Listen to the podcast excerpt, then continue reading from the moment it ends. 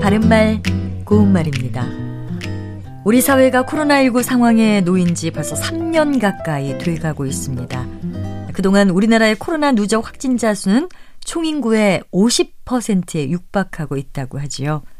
이런 가운데서도 코로나19에 한 번도 걸리지 않은 사람들도 있습니다. 일명 네버 코비드라고 하는데요.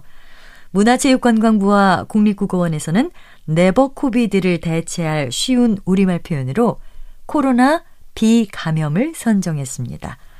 확진자와 같은 공간에서 생활하거나 마주보고 식사를 했는데도 감염이 되지 않았다는 것은 그만큼 우리의 몸의 면역력이 얼마나 중요한 것인지를 잘 보여준다고 할 수 있습니다.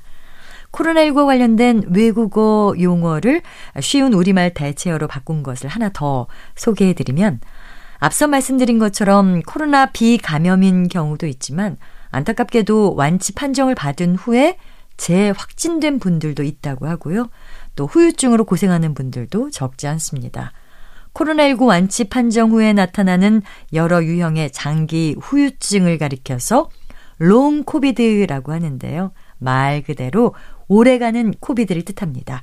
이 롱 코비드는 코로나 감염 후유증이라는 우리말 표현으로 대체할 수 있습니다. 우리 생활 속에서 마스크를 쓰지 않아도 되는 날이 하루속히 돌아오기를 기대해 봅니다. 바른말 고운말 아나운서 변희영이었습니다.